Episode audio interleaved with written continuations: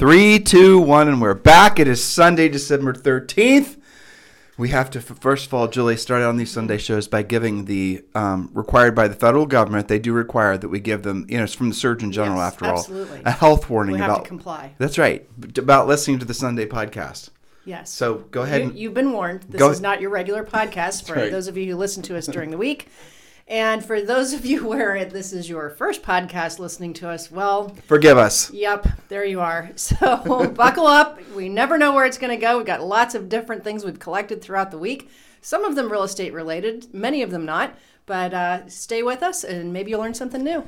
Right. So Sunday is our intentional opportunity to defrag from the previous week and to prepare for the week um, that we're obviously walking into. And, you know, as I, I kind of stumbled over my thoughts there because I was thinking it's not just really a week that we're stumbling into, really. It's two weeks away from the new year, which is pretty extraordinary. Um, and so, yeah, this is a time of year that can be a real blessing it can also be a real curse and it can be a blessing because you're you you force yourself to be in appreciation mode you know you have to be thinking in terms of thoughts that are going to make you feel um, again in gratitude and then make it at the same time so you're optimistic about the future but at the same time if you're uh, carrying a lot of sort of 2020 dread and sense of overwhelm into the new year you're probably not going to have a very good holiday season let alone launch to the new year so it maybe is a good idea for you guys to have a defrag day yourself. That's what we call Sundays.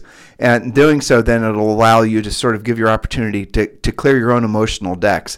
2020 has been unprecedented. And, uh, you know, it's going to go down the history books of being the biggest sort of social, economic, you know, health emergency experiment known to man. I'm sure it will.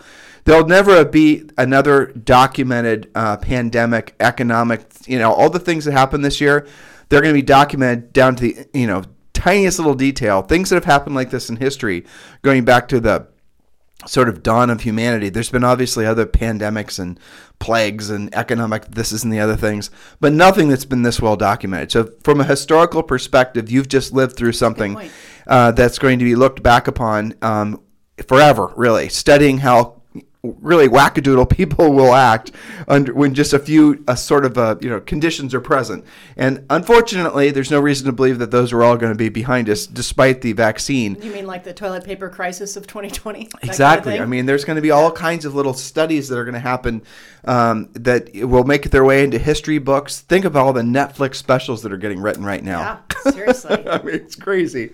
I know. And to your point, well documented. I mean, between social media and, you know, just the different things that have been reported in pictures and stories, it should be pretty interesting to look back on.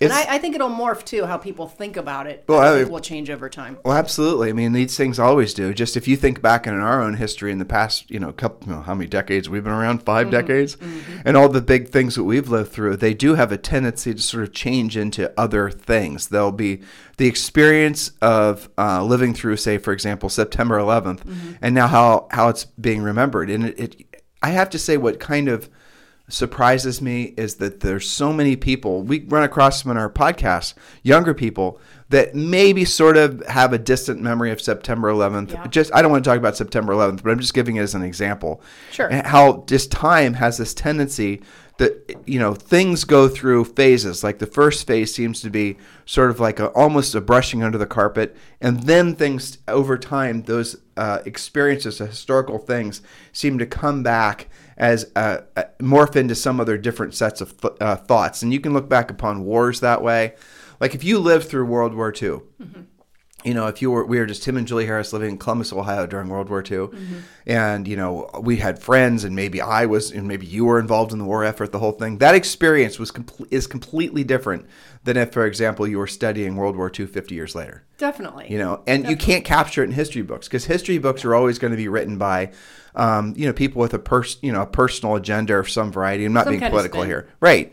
And so it's kind of fascinating when you think about all those things. That going forward, all of you guys are going to have these firsthand memories of what will be remembered as one of the most historical things to happen in the history of humanity thus far.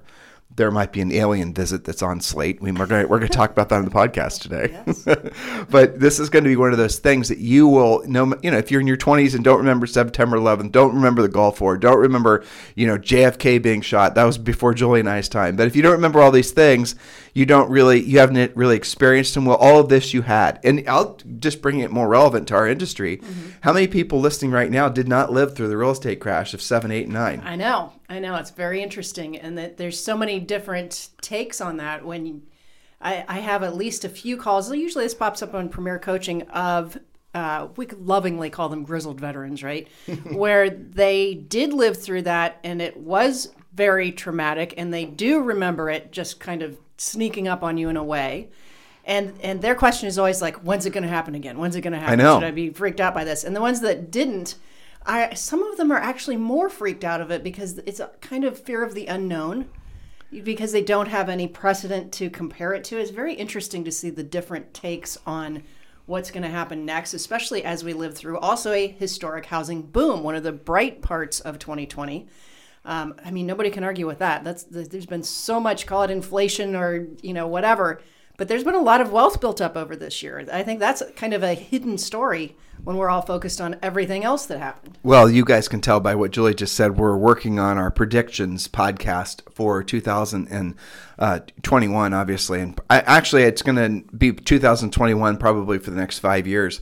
Um, and Julie mentioned the word inflation, and I was reading CM, a, CNBC article that was talking about housing values increasing in uh, 2020 and they used the word inflation they didn't say appreciation now why is that important because i have never not in one single housing article ever seen anybody in the media certainly on you know cnbc's level which is mainstream use the word inflation because no. inflation is a political word really at the end of the day but for them to say that you know, housing values inflated this year. That was a huge, uh, significant uh, turn on the road that you're going to see. And Julie and I have been talking about inflation for what two years on this podcast, but really we started talking about it and warning all of you guys about it uh, back when the uh, Fed started pumping all this money into the economy because of the pandemic. You know, uh, again, not being political, just just telling you guys straight up that inflation is going to be a thing going forward.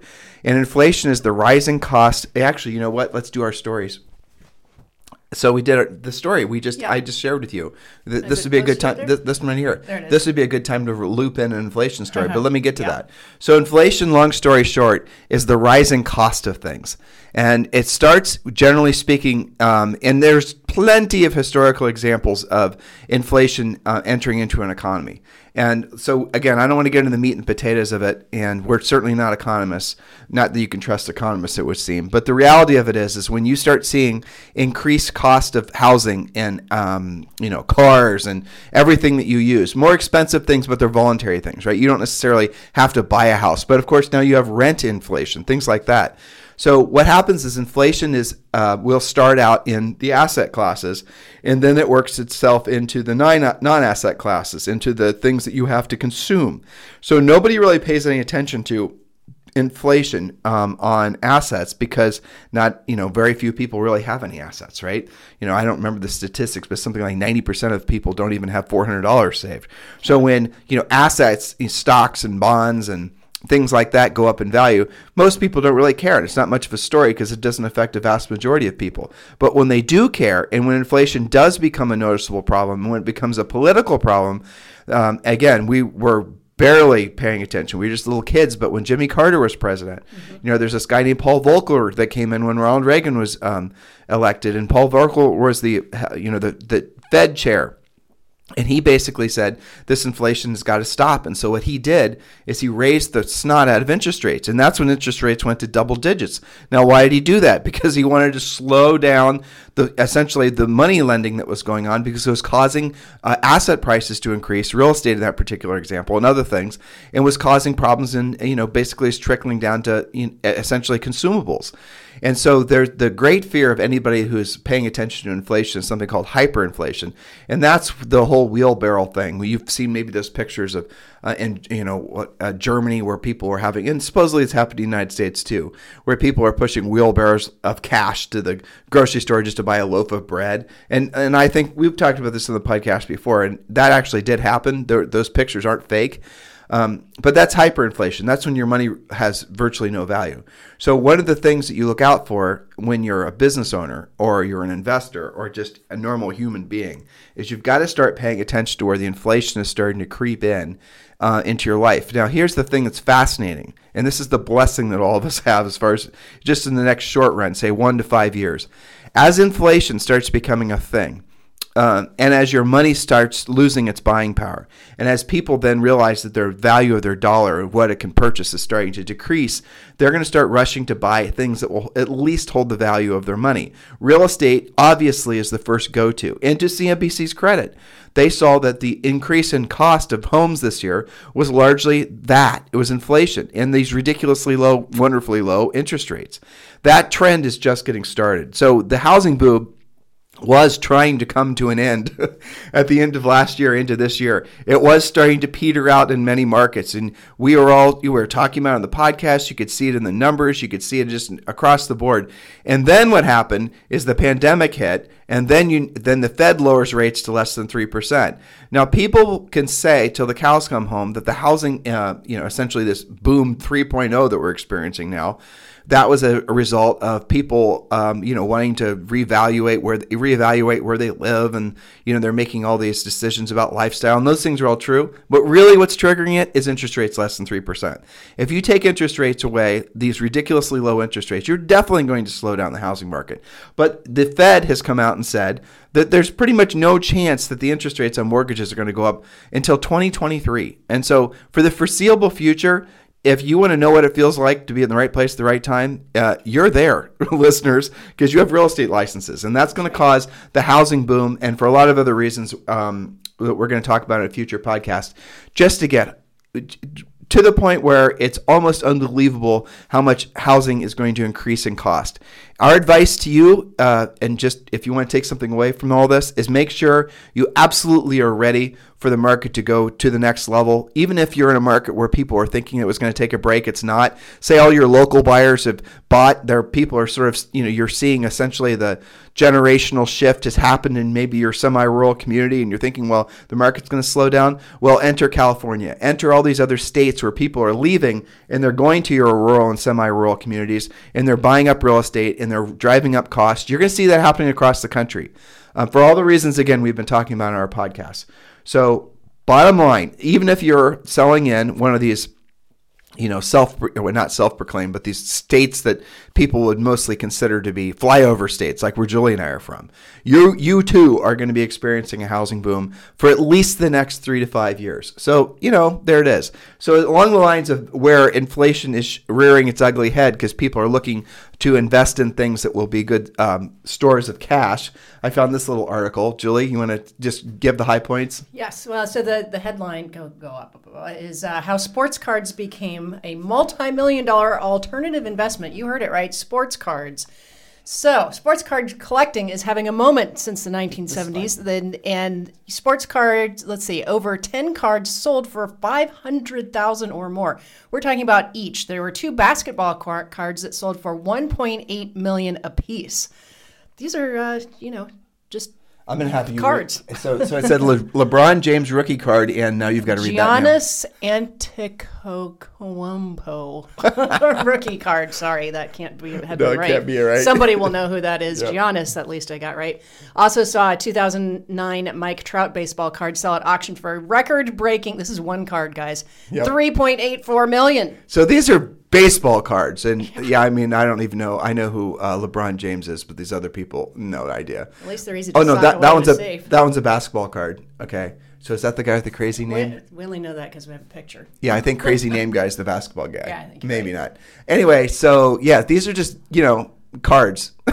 these are the well, things. but it's not just that. I, I watch some of the auctions just for interest sake um, of lots of you know art art, art auctions yeah. art auctions um, manuscripts like old books and art and even pens and all kinds of interesting things are definitely going for just crazy money so if you are out there you're listening to this and we can give you a lot of other examples of this Uh, but again, you don't collect business baseball cards or whatnot. You don't really care. Well, the reason these are inflating in value is because people are looking for places to put their money.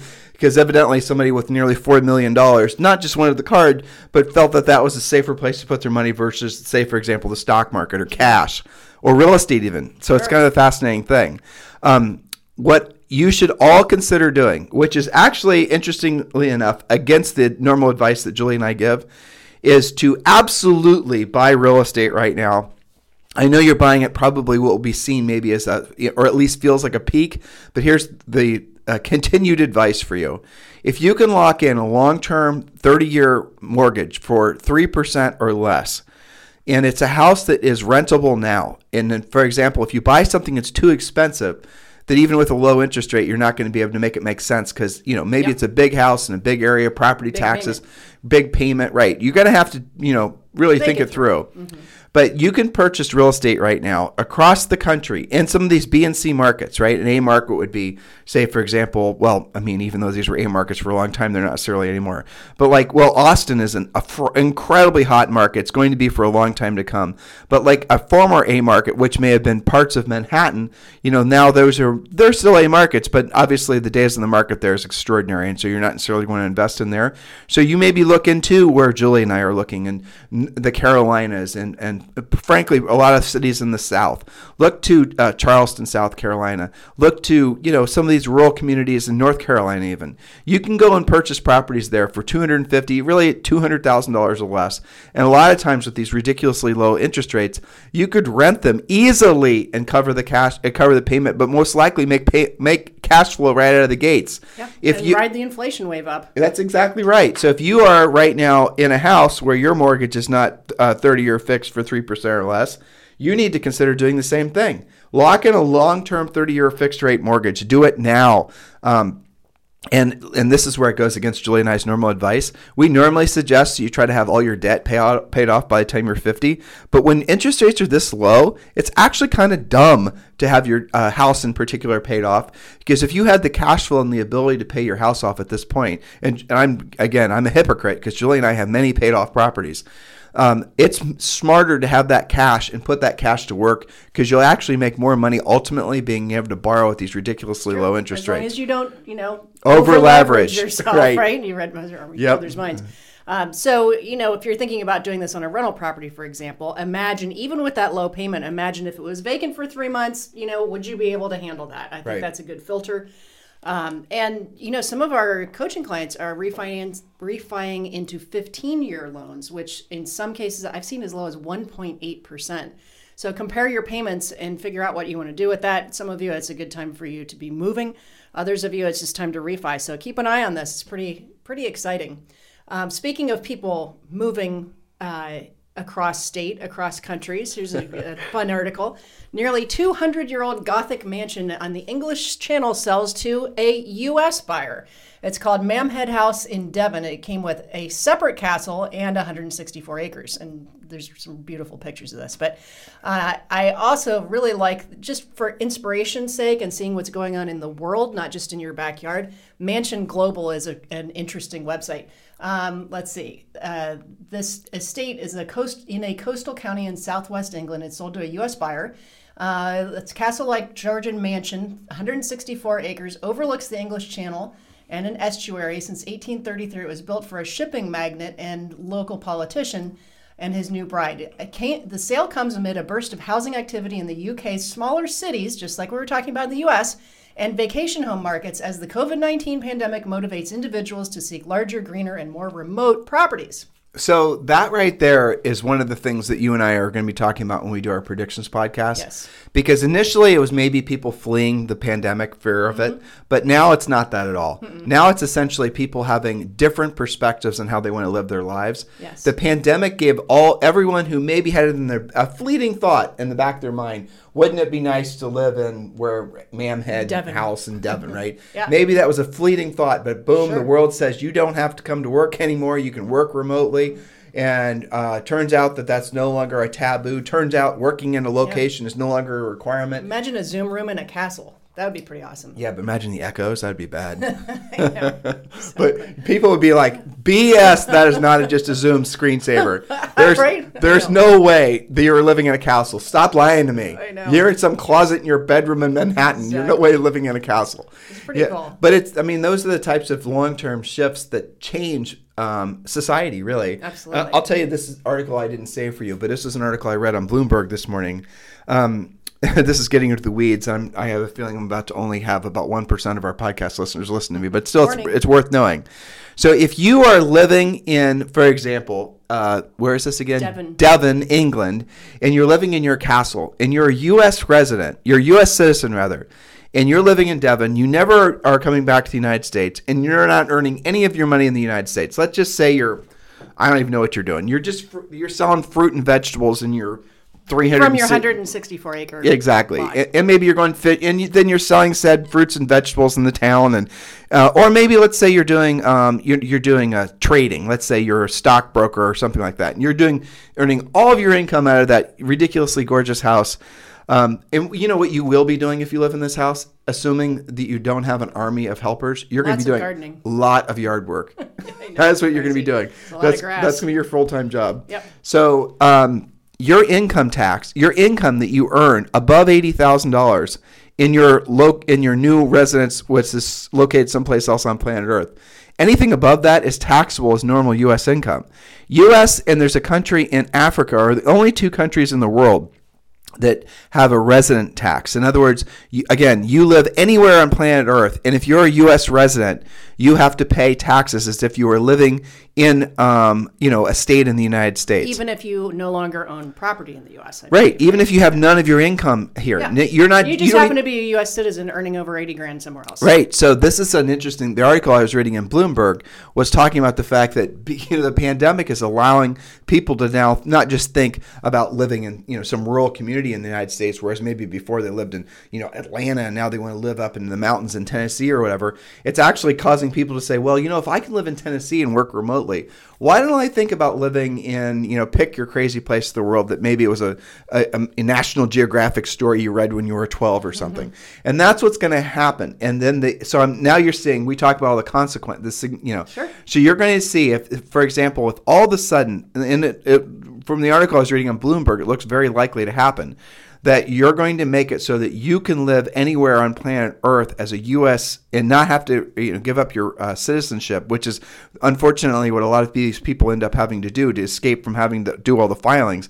And many of them, it was only like Julie, I didn't tell you this part. Like many of the people that end up living um, in foreign countries and not having any real financial or any kind of tie to the United States, they don't even uh, pay. They don't even earn eighty thousand dollars over eighty thousand, so they're not even paying any taxes anyway. Right. But the problems that they have, and really the the, the essence of the uh, argument wasn't just because millionaires and billionaires are going to somehow try to escape taxes. It was because in your uh, you know in France and England and all these countries, if you're a U.S. citizen, they won't allow you to set up banking relationships. Oh. Right. So because of the way that the U.S. government works, you can't. So let's again, let's just say you marry somebody and they're you know from you know I'll just use France and you move over to France and you're still a U.S. citizen but you're married to a, a French uh, national. Um, you personally are essentially going to be uh, living in the gray area because of the fact that you still have a U.S. passport. That doesn't seem too cool, does it? It's not so- fair. So, this is, you have to finish your thought. So this is up for discussion now. Right. They're considering taking that problem away. They are. And which is going to open the floodgates for more people Exactly. to, for more people well, there's tons of stories like this. I only picked out my favorite. Well, like for example, Yeah. just to put the Sure. Mm-hmm. shoe on the other foot. So when we were in Miami recently, and, and everywhere you had people from different countries in Central America, right? Mm-hmm. You, and even beyond that, in, you know South America, and, and all the. So they, someone from Brazil lives in Miami, and same scenario. Mm-hmm. Yeah. They don't have to pay any Brazilian uh, Right. tax. So someone moving from Venezuela, the same thing. So in certain parts of the country, China, for example, how Mm-hmm. about this? A Chinese citizen who is absolutely still has their you know dark burgundy Chinese passport. They live anywhere in the United States. They do not have to pay taxes back Right. to China if they live in the United States. Isn't that crazy? it is crazy. It needs to be revamped. Yeah. Sounds like. Well, so we, And maybe the pandemic is driving some of that. Well, know. uh, my uh, goodness, uh, n- not a fully matured thought here, but it's entirely possible because of the pandemic and some of the other things. You're even you're going to start seeing migration from foreign uh, foreign nationals coming back to the United States again. Yeah. So it's amazing. I mean, real estate is All of things uh, fueling the housing market. It's all good. Yeah, so there's a great story about uh, purchasing castles, if that's of interest Yes. to you.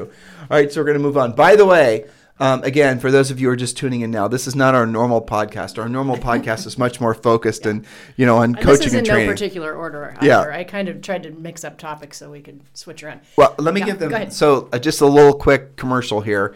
Um, if you guys have not yet downloaded your real estate treasure map, that is what the normal focus of the podcast is going to be for the rest of the year. The podcast is your uh, fill in the blank real estate business and life plan. If you've not yet downloaded your business plan, uh, we are going to give it to you for free. Just text 2021 to 855 685 1045.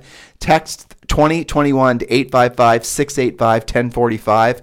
Um, and one of the other things, Julie, I want to talk about on our future podcast about predictions. Obviously, predictions are going to be mostly centralized on, um, you know, essentially economic things and uh, opportunities for real estate agents. But we're also going to dig into where the big macro trends are going to be because there's some macro trends that are emerging. Again, I think they've been accelerated because of the pandemic. But um, I was. Uh, reading about all these different i showed you this article right uh, these articles are these companies that are now developing a, a virtual reality that is going to make it so that you're in essence going to have almost first person experiences. And this is being developed initially for profession you know for business reasons. And i came so exp realty for example has VirBELA which is essentially what i'm describing. It's a virtual online campus. All the you know the buildings are all online you can go to accounting you can go and literally go on a boat on this virtual lake and you know all these things but um, I've there's another uh, technology company I came across that's incorporating these VR glasses that people wear. You know, where we may or may not be getting our seven year old an Oculus for uh, know. Christmas We'll see how she does. for the next two weeks. Yeah, she said I was turning the whole Santa thing on her today and said, you know, you're going to get a lot of coal because she was goofing off. And you know what she said? She said, that's okay. Grandma and Grandpa will still send me presents. I'm like, alrighty then, we're going to have to escalate here.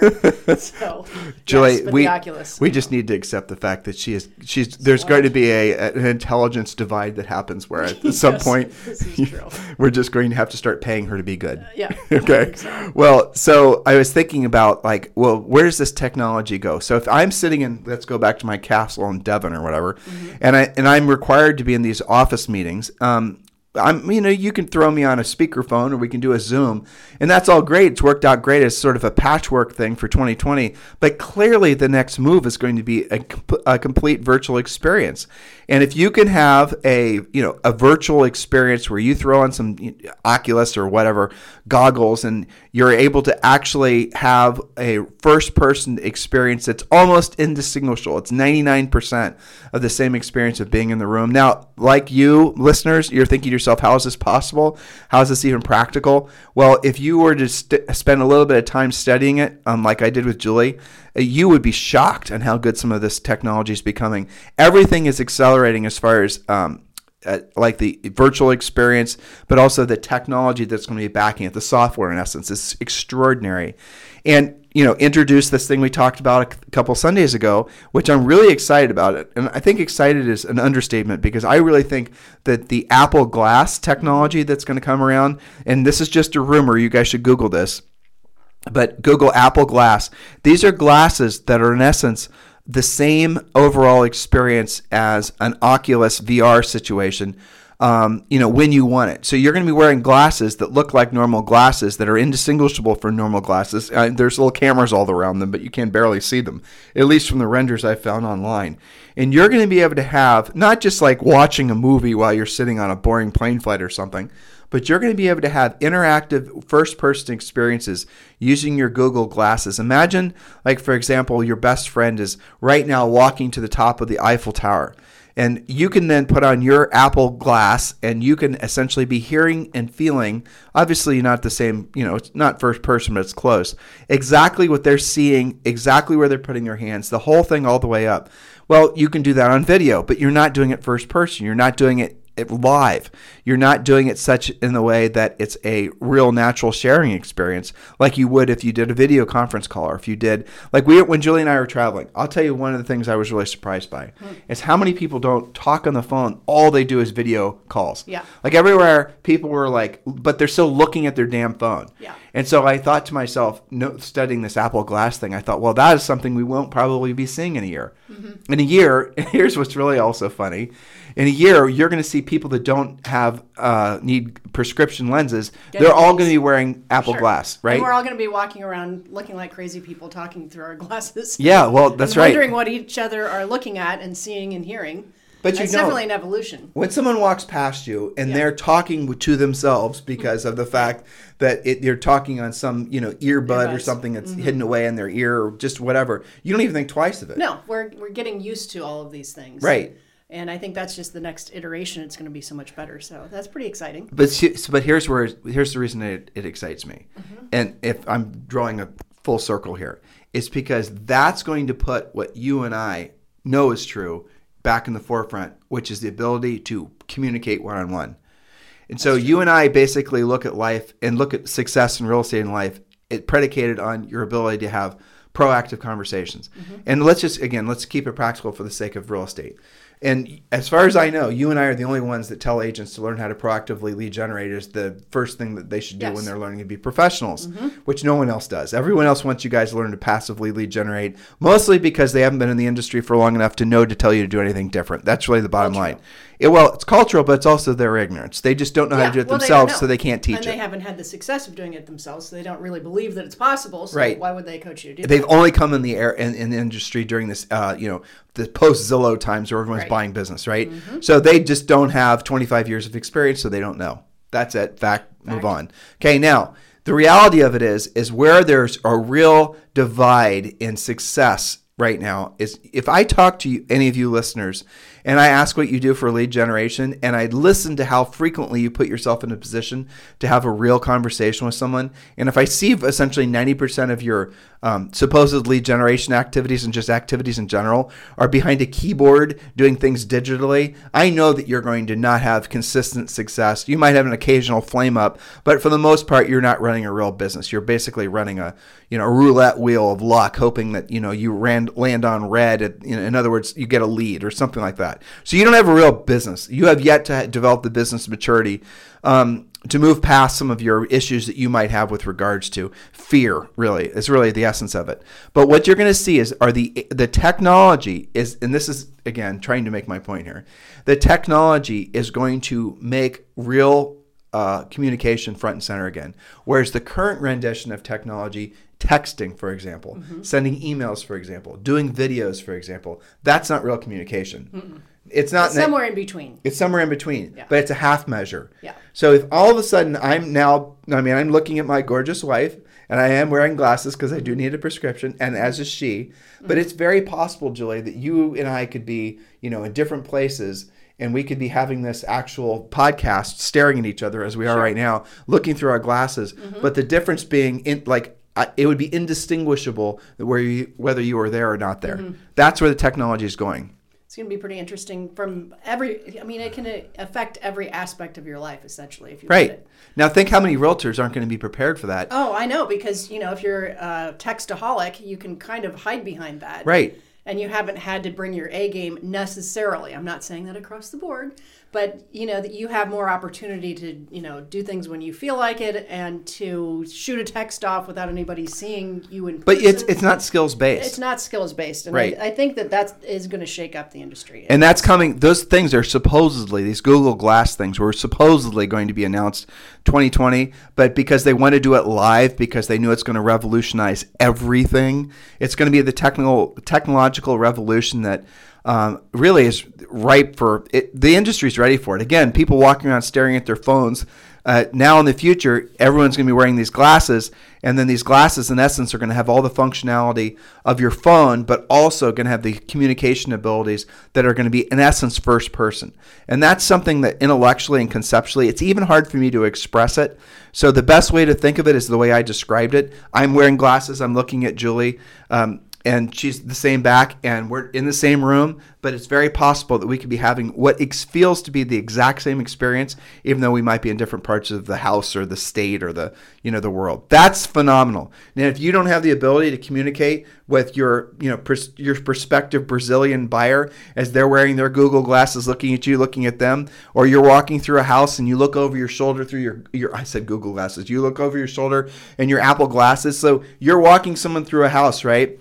And the and when you look through your Apple glasses and they're the person that you're walking through is walking right next to you, looking at you through the Apple glasses. And as you're walking, you're the one that's physically in the house, and you're pointing them to different things that they should be seeing. They're experiencing what you're experiencing firsthand. And I don't know if the, I know for sure that the real estate industry is not ready for that No. because no one's talking about it. We're the only ones that are talking about it. But the reality of it is, is the reason I think people aren't talking about that is because they are do not know how to have first person conversations uh, because they've never had to learn it. And those are going to be skills based. Those are going to be the kind type. It's not just going to be a social conversation. I used a, an example of a buyer walking through a house. That is mostly social interaction. But if you're doing, for example, a listing presentation. You're trying to convince somebody why you're worth the commission that you're demanding in order for them to work with you. Well, that's going to be a uh, again a heightened experience uh, that's going to be virtually uh, the same as sitting across from them at the table. But those sellers, they don't want to sit across from you at the table. They want to go home and they want to put on their Apple glasses and they want to have a first person interview with you as if you were sitting across the table. But if you don't know how to present, if you don't know how to answer, you know, all the things that we teach you in our coaching program, you won't survive. That's just a reality. That's going to be a technological shift that I think It's think going is to be huge, especially. is. I don't think it's going to happen instantly because it's going to come down to ease of use and figuring it out, and then widespread adoption of it, right? So that pretty much anybody you're talking to is going to have the ability to use the Apple Glass. Until that happens, and when it comes out, assuming that it's super rock star like you portray it to be, probably that's going to catch on pretty quickly and i would imagine that in not too much time it'll be it's almost like uh, how our pre-listing package is if you're the only one who didn't send it you're kind of behind Well, so- and and if you sent something that's crappy you also are behind this is like the ultimate iteration of the presentation you better have it together you better be able to not say oh no i don't present that way Well, think about it from this perspective also. Mm-hmm. So, right now, you were giving me an example of in Austin where you have a fantastic coaching client. What's her mm-hmm. name? anna Anna. You can use her last name. Maybe she'll get some referrals. Would she care? No, she. It's my Anna and Kelly Harness contingency. Okay. They work at Moreland Real Estate, and my example was uh, that they're getting lots and lots of calls from out of state. You're still coaching Kelly Harness? Yeah. Oh, I didn't realize that.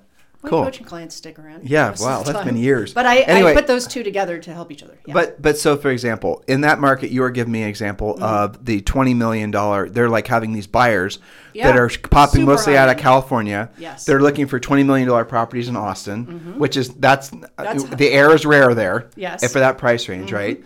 And then buy whatever you want, pretty much. Right, what it was HP and all these other businesses, Tesla and all these other businesses are moving to Texas. Mm-hmm.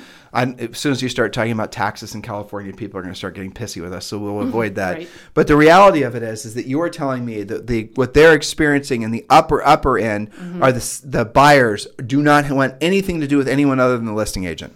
Yeah, that's right. So there, I mean, part of this is symptomatic of low inventory. So it's not just Austin. There's this is a phenomenon that people are going direct to the listing agent because they figured. Well, that's been going on for years. Yeah, but, the, but the- even even more so in a market like that, Right. Um, and that there's because of that, there's not a particular loyalty to a buyer's agent. Um, it's pretty much whoever's got the inventory is going to win, which is very congruent with what we're always coaching you guys to do. Be the listing agent, and you're always going to win. But it is an interesting thing, and I think you're trying to relate this to the.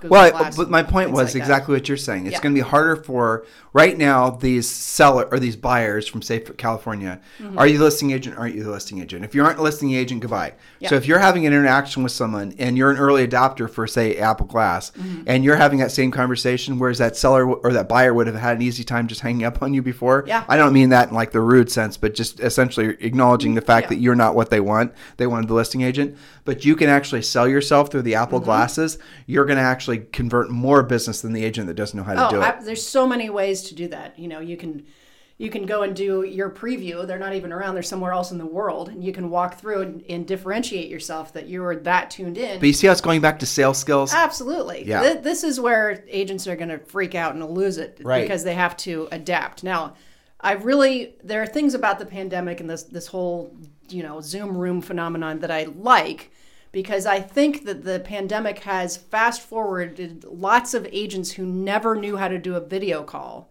have had to learn that and it's almost I feel like that's almost a bridge to make them okay with something this radical.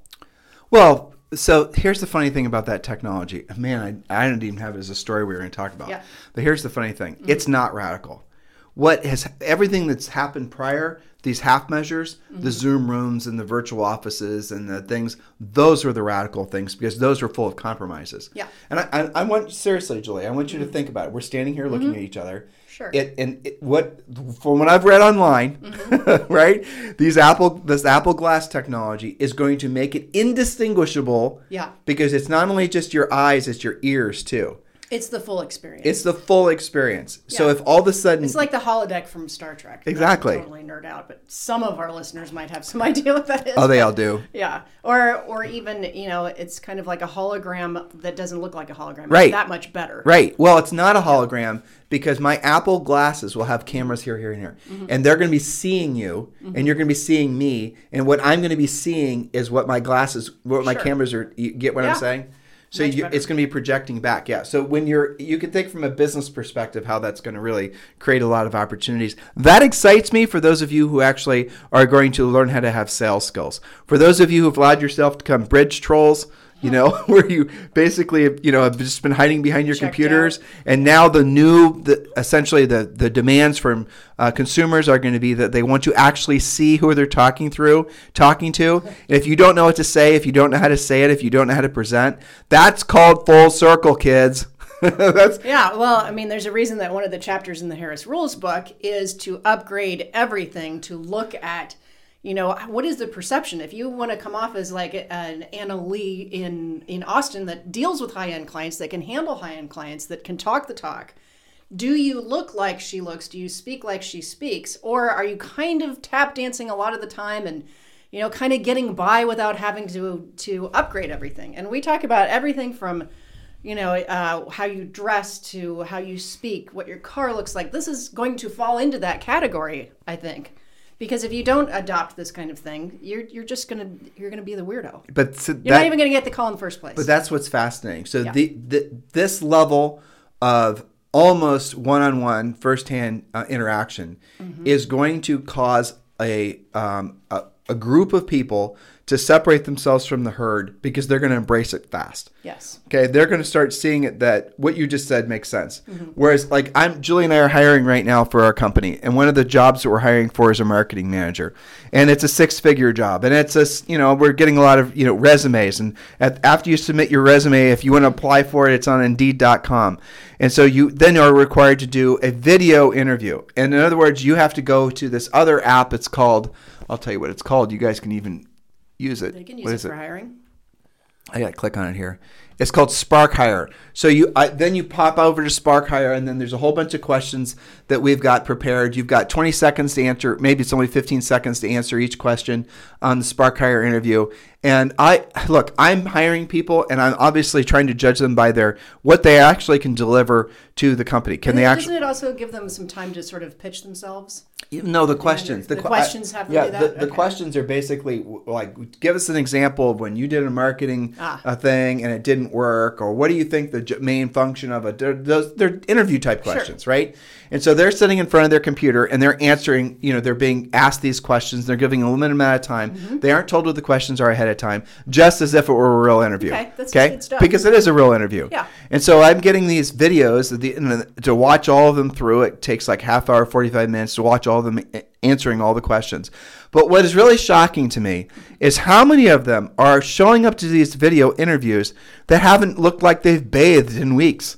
I mean, there was That's people. shocking. I I watched just a handful of those with you, and it's like, okay, so this is for a marketing job. Yes, where you're supposed to market yourself, Right. That would be, you know, kind of like paying over hundred thousand dollars a year. Right. Yeah. Get out of your jammies, people. Seriously, there was a dude in his jammies. I mean, A it- dude in his jammies. Well, look, they may not have been his jammies, but let me just put it this way: it was not age appropriate for a, No. a guy who was probably at least Didn't thirty. look good for an interview. No, and there's other people who had like underwear sitting on couches and stuff in the back there. It's like, what My the hell? The favorite one was the window air conditioner and the duct tape. Yeah, right. Just sitting over her shoulder, there's a window air conditioner that was being held to a window with what looked like about thousand pounds of, uh, you know, duct tape. That's the background she chooses to have for an interview for a job paying over six figures. Now, it wasn't just you know it was virtually all of these and this is a sweet job and it was virtually all of these it was home based we you you know and we're great people to work with we'll give you all kinds of Well, I autonomy understand home based, but there's home based like what do you the get the troll bridge dwellers. Yes. and then there's like home base have it together. Well, then we stumbled across some people that applied for the job that had the skill set, actually took the time to make themselves look nicer, clean, made sure that there was no dirty underwear in their background, Oh and, No. and did and did the whole thing, and actually spent some Yeah. Mm-hmm. time at it. And I just thought to myself, how insane is it that those other people didn't think that stuff mattered? Yeah, well, so your And it- overall and- point though is and that it wasn't were- an age thing either. No, no, no, no. There was plenty age- of older that. people that looked like bridge trolls. There were younger people that looked like bridge. Absolutely. Right. It's not a, about that, but I think the point you're making here is at least in these cases with these interviews that are on video, there were two or three that clearly stood out as having thought it through. They understood what they were applying for. They took some time to get it together. They worked on their presentation. They could put a sentence together. The, and it was so obvious versus everyone else. And I think that what you're talking Well, they, about is they didn't. the They didn't have a presentation because they weren't what I given the mean. questions ahead of time. But they themselves were, uh, you know, Polished. Polished. Yeah, Not- that's what I'm trying to say. But again, not even not even polished in the sense that they've been practicing to be interviewed. No. But just they cleaned themselves up. Like, as a And human, they polished. thought about what will the experience be, and so Yeah. my takeaway from that experience, and we're going through right now, and we're going to be doing a lot of hiring in the next 90 to 120 days for our company. But my uh, takeaway from that was how is it, again, where is this psychological disconnect, this cultural disconnect between how you look, how you present, how you just why are you why are you, Mr. Person who is applying for this job, not taking into consideration the things that are the base core root elements that everyone should be taking into consideration. What world do you live on that you think that that's how you should present yourself for an interview? And I think to myself, even if this person said the most brilliant stuff ever, if this is how they run their lives, and I'm and I'm literally looking right into essentially the environment in which they look, Yeah. I no way in hell I'm going to hire them. No, basic stuff. And, Yeah. You know, some of it is conscious and some of it is subconscious too. You know, I always think when we have these discussions about this, I always think about like you hire a personal trainer and you're both consciously and subconsciously kind of summing them up. Like, do they look like they're in shape? Do they look like they've ever been trained? Or uh, is this kind of like their side hustle? You know what Right, I'm saying? yeah. It's kind of the same thing, only, you know, on a business level. No, so why are we telling you all this? Because we were trying to explain to you that to be successful in this industry right now, when essentially all ships are rising, just almost like there's a global tsunami and all ships are rising because there's, you know, incredible opportunity. The way you differentiate yourself is are these tiny little things that you should be doing anyway. You know, this, and we talk about this in Harris Rules. Julie mentioned it, upgrading everything. Great time of year, not just to be reading Harris Rules, which is available everywhere, you know, real bookstores and online. It's um, still cheapest on Amazon, by the way. I checked. You know, we should read some of the Harris Rules reviews. There, some of them are funny. They're great. Yeah, but we have over 400 five star reviews. Get the book; it's available in Audible form as well. The guy that the publisher hired to read the book, oh my gosh, it's fantastic! He's Definitely awesome. get this book. But if you're wanting to know how do I differentiate myself in the marketplace, what it's these tiny little things that our subconscious brains use to value or use to judge somebody else. If someone's a professional, especially with what we're hiring for now, and they themselves can't market themselves for the sake of getting the job in the first place, why would I ever expect anything fantastic out of them after I'm paying them? And don't you think every homeowner seller in the world would have exactly the same thought process Exactly. when interviewing a listing agent? Right. Whether that's over Google Glass or live, they're gonna they're still going to have that same filter. So if you if you're a brand new agent agent, or if you're somebody that wants to take your business to the next level, the very simplest of things you can do are what we've just been talking about that will give you an unfair advantage if your competitors are, for some reason, following the current zeitgeist of looking like a bridge troll. I mean, there's no other way to summarize it. Right? Okay, so moving on, talking about. Um, Choose your story. There's Okay, let's do another real estate one, then we'll go back to some of these other zany ones you found. I'm just wondering if people This are listening, like people listening right now. You know, we have thousands of listeners. I wonder if they're going like, "Oh my God, these people need more downtime." Weirdos. All right, Yep. this this yeah. Well, we are weirdos. It's all right. We can admit You can't be us and not be a weirdo. No. So here in other housing, this is kind of a um, a side thing that I'm following just for interest sake. Yeah. Uh, this is a different website called priceypads.com that has lots of beautiful and interesting houses and pictures. 27,000 square foot Lake Tahoe mansion has a replica of the Titanic staircase. So that's different, right? It's been seven years since it was uh, since one of the most extravagant custom homes is sold. It's known as Tranquility. It was built in two, the year 2000 by Tommy Hilfiger, co-founder Joel Horowitz, on a substantial 210 acre estate. Uh, so the main staircase is modeled after the grand staircase from the Titanic. The architects were actually flown to Ireland to examine the Ti- Titanic's original blueprints and replicate specific details. So The Titanic was built in Ireland. That's where, Yes. still to this day, the biggest ships are still built. There's a cigar lounge model, modeled after New York's St. Regis Hotel, a two-story library, indoor pool, elegant theater. Uh, it was listed for 100 million and eventually sold in 2013 for 48 million. I thought that was interesting too because we talk a lot about high-end. Well, we have price coaching clients, changes- price but- ranges, but look at the difference. Okay, so they wanted 100, they sold it for 48.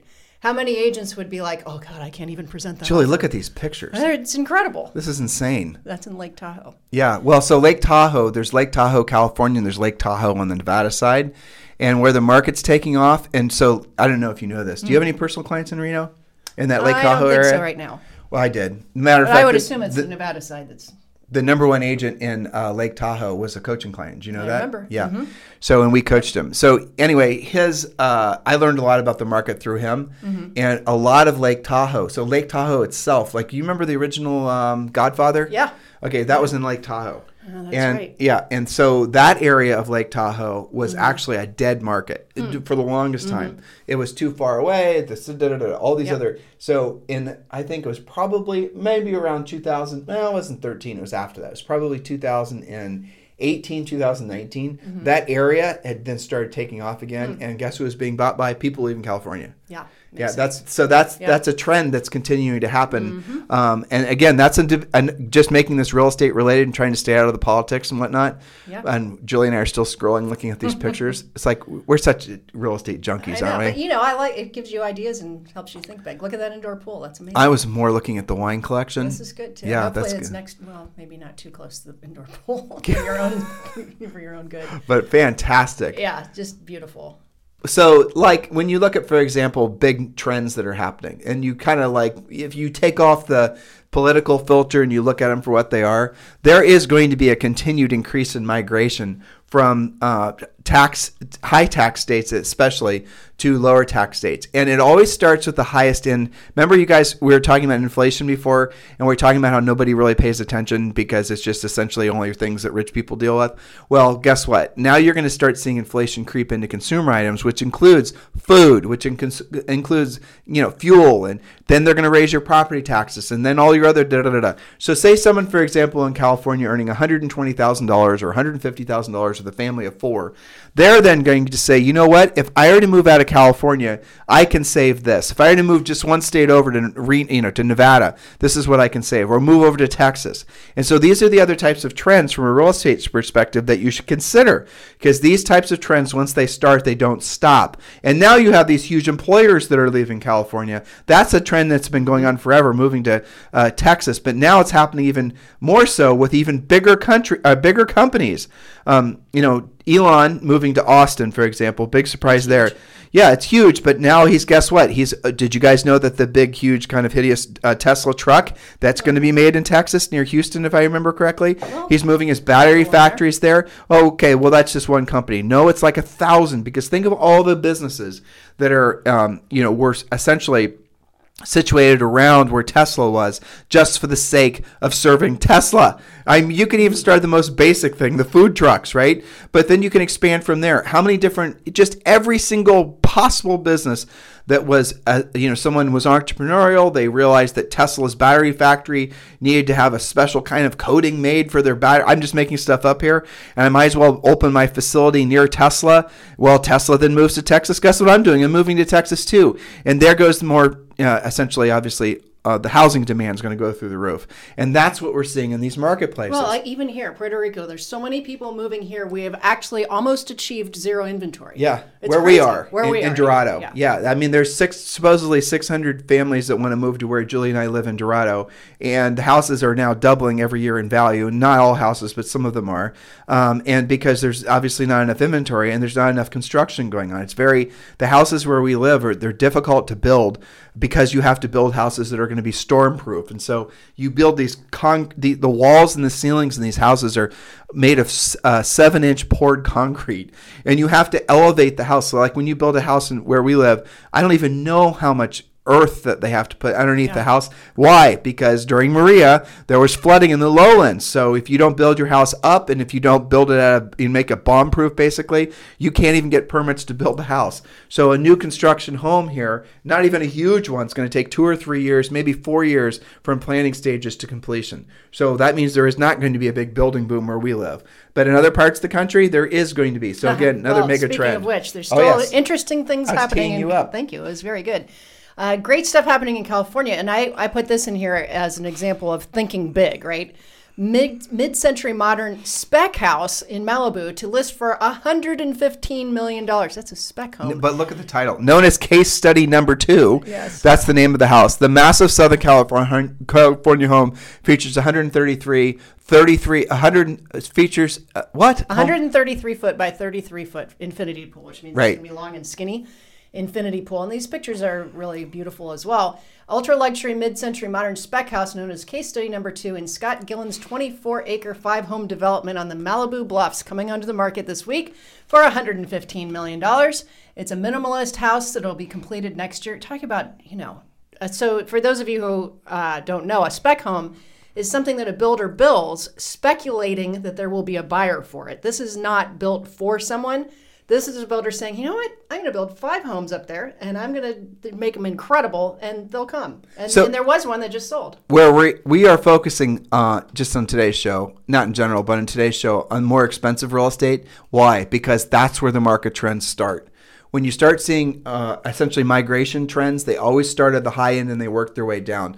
When you see a market heating up, it always starts at the high end and works its way down. And don't you think it's interesting that there's so many people that are comfortable, you know, doing these types of things in that super high end?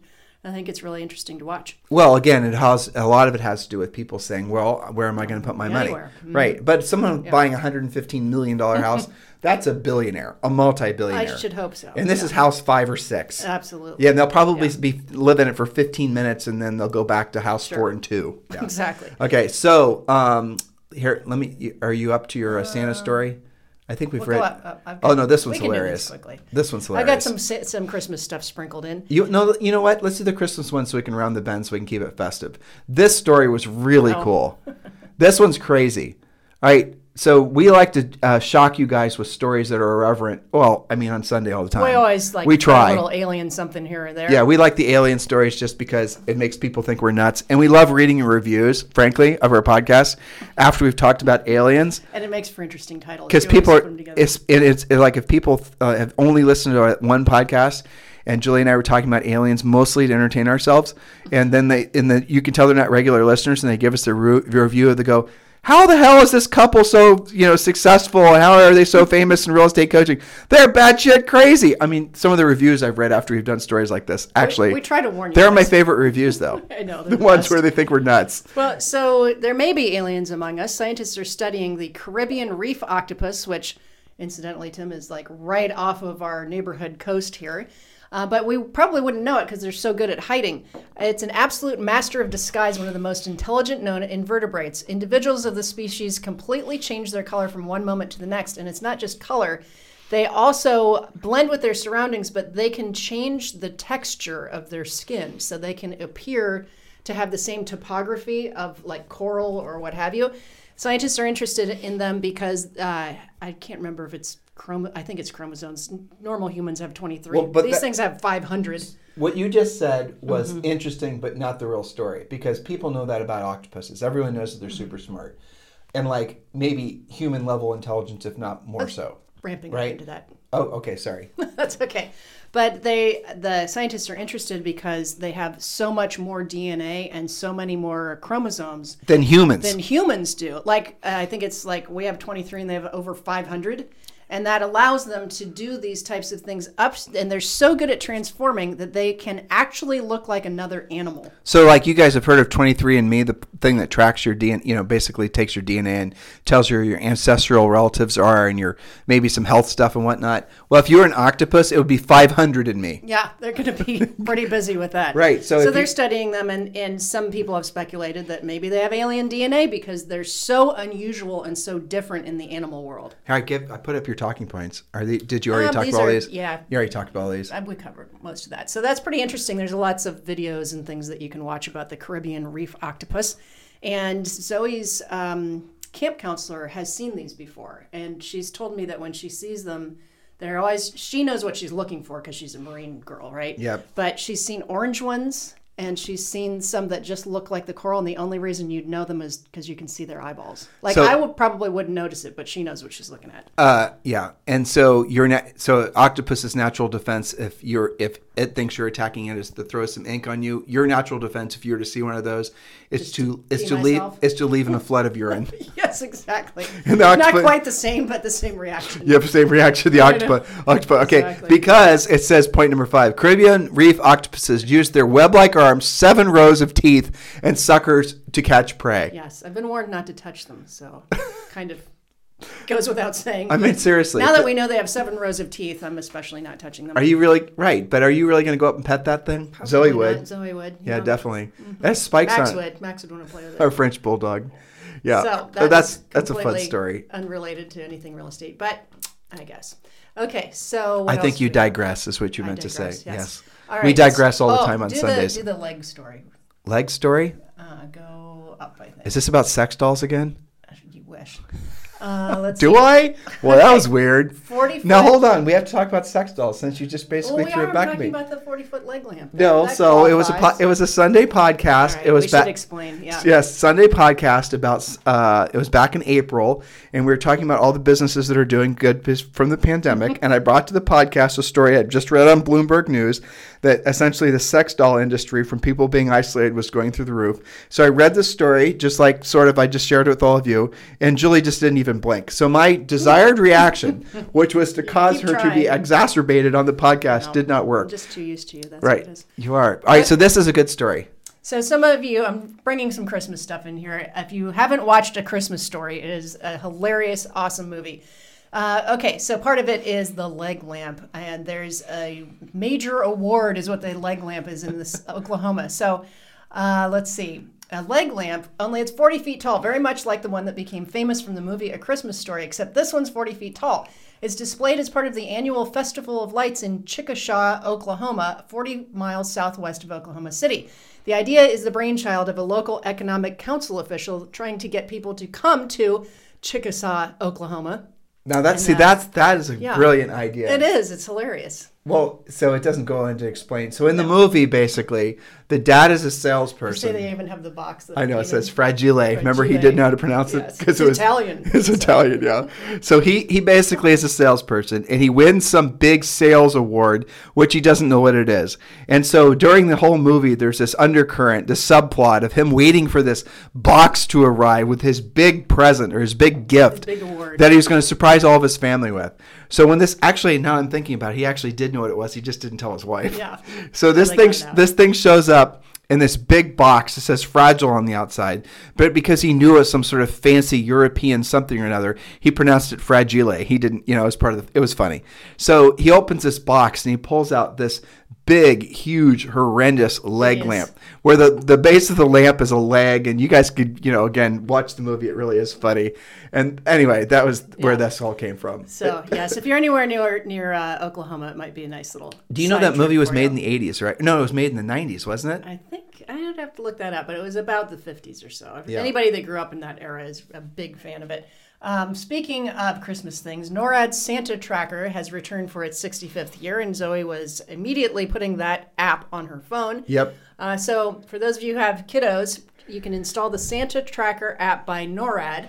Uh, let's see, launched its website that let visitors track St. Nicholas around the world. For 65 years, they've been doing this, so it's pretty exciting. And it, it has little snippets about what Santa's Well- doing. He's repairing his sleigh. Right, but so that's what I didn't know. So I was watching this app, and Zoe said, "Dad, um, uh, Santa is in where did she say Minneapolis or Yeah. Mm-hmm. Wisconsin or something?"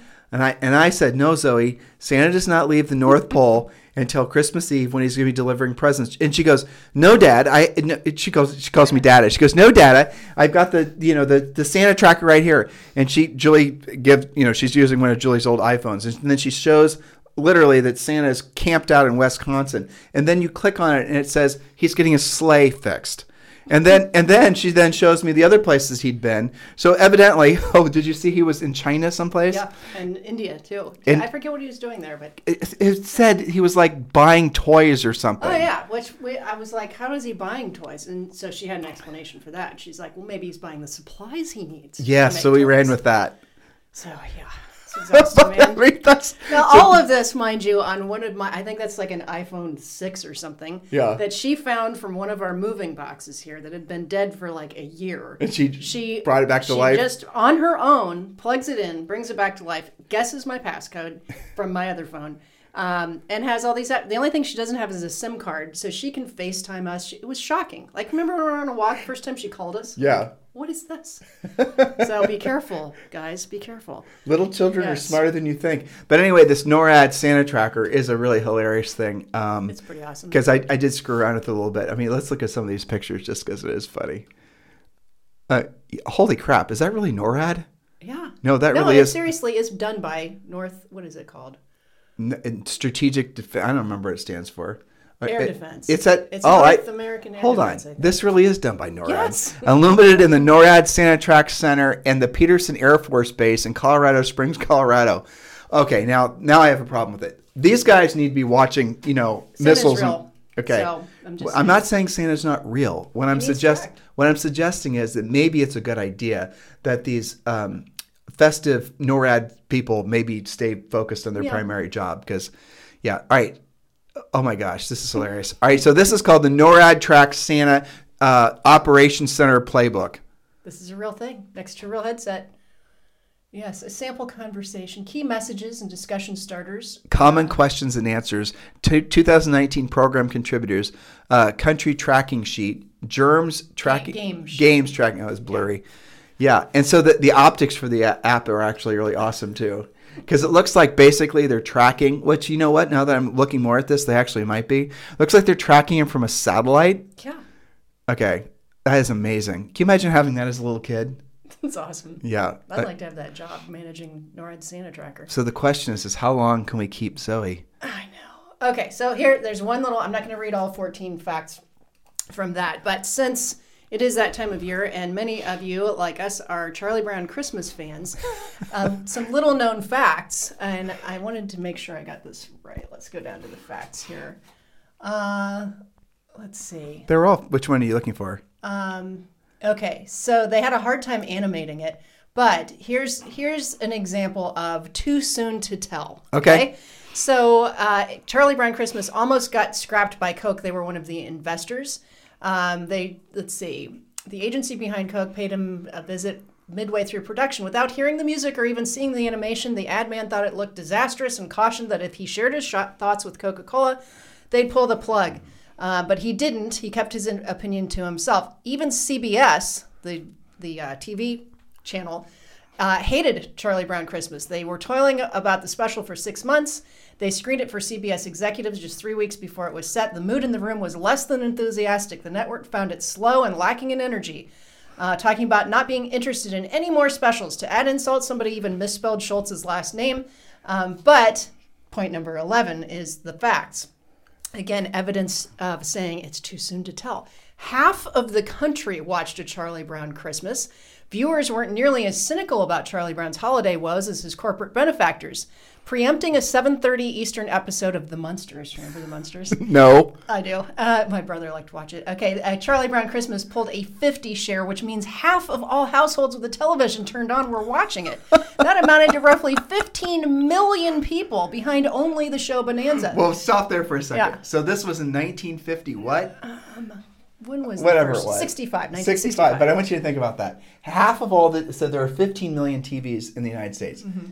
Okay, so and that was well, only that's that's half. So right. But listen, million. so Yeah. there are 30 million, right? Yep. But right now there's over 350 million people Yeah. in the United States. How many of those people do not have a screen? All of them have a screen, a Yeah. phone. I mean, some of them obviously don't. But just to think that in 65 there were only 30 million people that had TV, Yeah. and now there's over 300 million And, people. and I guarantee you, all of those people only had one TV back then. Isn't that amazing? Uh, but about? also interesting that aluminum Christmas trees were marketed in 1958. Well, read the title. Uh, Charlie Brown Christmas uh, killed aluminum uh, tree sales. Yes, so they had had very strong sales uh, by eliminating pesky needles and tree sap, but the annual airings of A Charlie Brown Christmas swayed public thinking. In the special, Charlie Brown refuses to get a fake tree. Viewers began to do the same, and the product was virtually phased out by 1969. The leftovers are now collector's items. So you know what this tells me? It is big fake tree uh, corporations tried to kill Charlie. They're Exactly. manipulating. You know that's how modern conspiracy people. So it's just interesting. Yeah. There- there's more you guys can read if you want to, but What? In 2015, the voice of Charlie Brown was arrested. Peter Robbins continued voicing Charlie Brown until he turned 13 years old, at which point puberty prohibited from uh, continuing. In November 2015, the 59 year old Robbins pleaded guilty for making criminal threats against a mobile home park manager and sheriff. According to CBS News, the troubled former actor claimed schizophrenia and bipolar disorder led him to make the threats. He was sentenced for four years, eight months in prison. I mean, maybe I shouldn't have read that point. That's kind of depressing. Yeah. Poor guy. But anyway, the, the point is that it, what the Charlie Brown Christmas has turned into is not how it started. So I thought that was a very interesting case. Well, it is. It is fantastic. It is. Now we want to round out the show. With something that's a bit of a miracle, I have to say. this is amazing. Julie and I start actually Julie, and no one listening to us for you will be surprised by this. Who is you know she's queen nerd here. one nerdball. Yes, she is. But she's the one that told me about this. And if you guys don't know about what's happening right now, um, this is extraordinary. And this is Well- where where we should lead today's show. Yes. But before we get to the final point, Yeah. if you've not downloaded Yeah. your 2021 business plan yet, please just go ahead and text 2021 to 855 685 1045. 855 685 1045. Um, go ahead and do that now. Text 2021 to 855 685 1045. By the way, Julie, um, uh, so one of the comments was that uh, people were asking why we don't have more commercials on our podcast. Oh, yes. And I'll tell you why, because I hate listening to them, and I'd even hate saying them more. So the only, I mean, I don't want to talk No. about Helix Sleep and uh, Blue I mean, Chew. there's tons of them and we could do, but yeah, well, they, we could, and you know, we might be tempted to, but for now, we're just going to keep it to commercials for our products. yes. I think that's the best way to do it. So just text 2021 to 855 685 1045. And if you don't, then the next thing we're going to start doing is commercials for uh, things that have absolutely nothing to do with anything. But Just for fun. Just for To fun. entertain ourselves. Exactly. All right, so here it is. I'll read the title and Jules can get into the details. Mm-hmm. Rare Christmas star will appear in the sky for first time in 800 years. So since before the United States was actually the United States. I mean 800 years ago. A rare conjunction of Jupiter and Saturn will make them look like a single point of light in the sky on December 21st that hasn't been seen since the Middle Ages. And you actually noticed this. We were driving. Mom and I did. Uh, yes, from uh, taking Zoe out to a, a beach restaurant. Yeah. We were on the way home, and you guys both noticed because you can already see them starting to get close to each other, and they're super bright. My mom lives with us in case listeners don't know what I'm talking about. So this is Jupiter and Saturn. Jupiter is the brighter one. Uh, let's see. So four days before Christmas, the sky will offer a sight that hasn't been seen since the Middle Ages and may have inspired one of the Bible's most famous stories. The two largest planets in the solar system, Jupiter and Saturn, will be so close to one another in the sky on December 21st that they will appear to be fused together in a single point of light. The last time uh, this is believed to have been witnessed was in the year 1226, according to Michael Shanahan, the director of Liberty Science Center and Planetarium in New Jersey. The interesting thing about these long cycles in astronomy is that they come back at a very different epochs of human history. Shanahan told to today. The event happened in the Middle Ages in 1226, occurred before dawn, so there was about an hour and a half before the sun rose, and you could see it. The last time astronomers believe was possibly visible since then was in 1623, but it occurred right at sunset, and there's no record of anybody actually noticing it. There's also been speculation that the conjunction of the planets formed the Christmas star or the Star of Bethlehem that the three wise men in the Nativity story in the Bible were thought to have seen that inspired them ultimately to travel to Bethlehem for the birth of Jesus. So this is pretty You can keep reading. interesting. And it, people also have had some thoughts about 2020 that this is an inspiration to end the year. One possibility is that these two planets did join together in 7 BC. This is the best part, I think. About a year before the earliest possible time of the birth of Jesus, so that it could have been a conjunction of the two planets.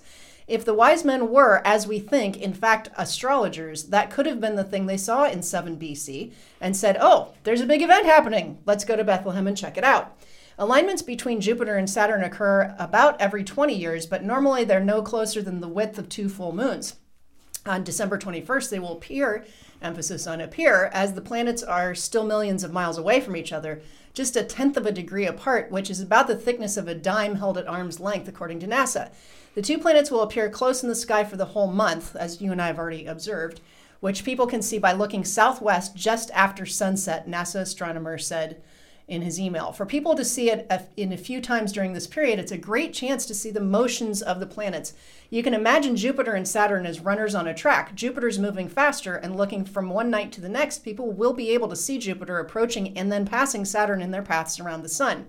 He had some tips for the best way to view on the uh, December 21st, which is the winter solstice, meaning it's the shortest day of the year in terms of sunlight in the northern hemisphere. Make sure you have a view to the southwest unobstructed by trees or buildings for a little over an hour after sunset. Viewers will also have to hope for clear weather on that night if you don't want to miss it, as Jupiter and Saturn will not appear this close into the sky until 2080. So get out there and see it, guys. This is all according to NASA. And as we said, you can already see this. It's, it's very clear. As long as you're looking southwest right after the sun sets, Yep. you, sh- you should be you should not have trouble seeing it unless it's cloudy. Well, or at least you live in a city where there's too much light pollution and you're not going to be able to see the I mean, stars. go on a drive. I think it's worth, and and I think it's especially special, being that it's the winter solstice. It's near Christmas. It's the twenty first. So yeah, it is kind of you were saying this. It is kind of an interesting way to end 2020, right? Yeah. Having something that hasn't happened really in since for you know 800 Yeah. years. That is kind of an amazing thing. This has been a really amazing year. absolutely. Yeah, and I, I- I really am incredibly excited and optimistic about certainly the next three years, but certainly the next five years from the perspective of Sure. all of our podcast listeners.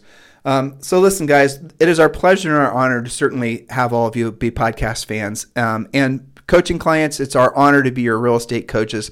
We really truly appreciate that and take it. I think all of you guys. It, it, I don't have to sell this to you. You already know. We take it incredibly seriously we're always looking to improve what we're offering. I mean, I already told you we're hiring a bunch of new people. We're hiring people to help everything, every aspect of your real estate business and personal life. Julie and I are always thinking about all of you guys. What can we do to make your lives better? Because we realize that our highest and truest uh, purpose on this planet is to be of service to other people. Notice I said this planet, Yes. sort of insinuating that who knows, know. Who right? knows, right? Right. Uh, I mean, if Elon Musk has his way, we might all be living Yeah. on Mars. It's too soon to tell. It is absolutely. After 2020, you can't write anything off. No, absolutely not. Somebody said, uh, just wait until 2020 turns 21 and is able to drink. Then, then, then we're really in for it, right? Hopefully not. I'm That's just awesome. joking. That's actually awesome. I think there's going to be a lot of 2020 humor that comes to light as we round out the year. Oh, you know what? One thing we didn't talk about, which we sh- actually, this is really a, a great way to end it. This oh, one right I here.